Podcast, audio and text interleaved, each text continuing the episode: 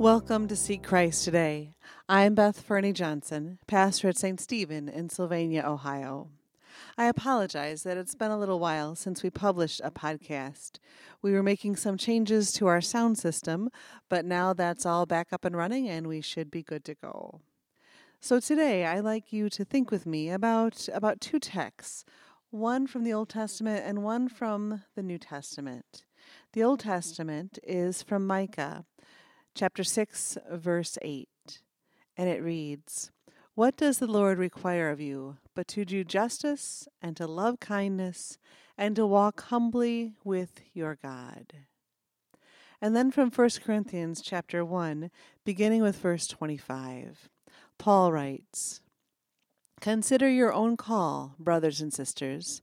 Not many of you were wise by human standards, not many were powerful. Not many were of noble birth, but God chose what is foolish in the world to shame the wise. God chose what is weak in the world to shame the strong. God chose what is low and despised in the world, things that are not, to reduce to nothing the things that are, so that no one might boast in the presence of God.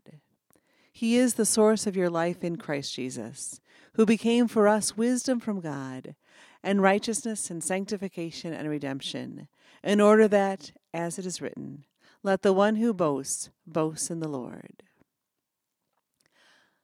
I guess I find those two concepts about who God has chosen and how God works, not in the power centers of the world, perhaps, but how God works with the meek and the lowly and just the quote, normal people. And I wish that we would tell stories more about those normal folks and tell stories of light and humility and goodness and yes even even foolishness i have a story of a parishioner i knew in near warren ohio he grew up in the Imperial Valley in California, and his dad was a farmer. And if I believe, I think they farmed with almond trees, if I remember his story. And next door, they had some Japanese folk, Japanese American folks who were also farmers. Well, when World War II started, those Japanese friends and neighbors were taken off to the internment camps. And as they left, they asked his dad to take care of their farm for them. Well, when the war was over, those former neighbors came back to the town, came back to his dad, and said, you know, hi, we're here. What what are you going to do now? Because many folks did not return property to the Japanese Americans after the war was over. And he said he was so proud because his dad said, Oh, come right on in. And his dad showed them the account books for their farm. And he had run that farm just like he ran his own farm. And they had cash in the bank.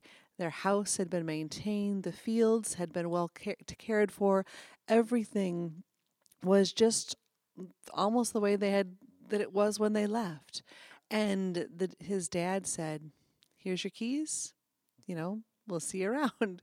you know, and he was so proud that his dad had done what might be considered foolish in the eyes of the world, but yet what for him was what it meant to love kindness, to do justice, and to walk humbly with your God.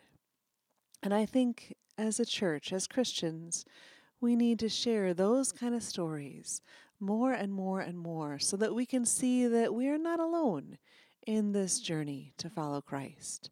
But there are lots and lots of people who, little bit by little bit by little bit, are doing what they can with what they have in their corner of the world. And together, we make a profound difference. Some questions to ponder.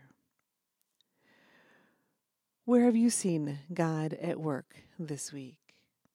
What stories can you tell about people who exhibit faithfulness to God? People the news media might not cover, but people nonetheless who have a profound story to tell. If you'd like to explore these questions, please go to our Facebook page, Seek Christian. I'd also invite you to visit a local church where you can build relationships that will continue to help you grow in faith. With you on the journey, as together we seek Christ. Please tune in again next week. Blessings.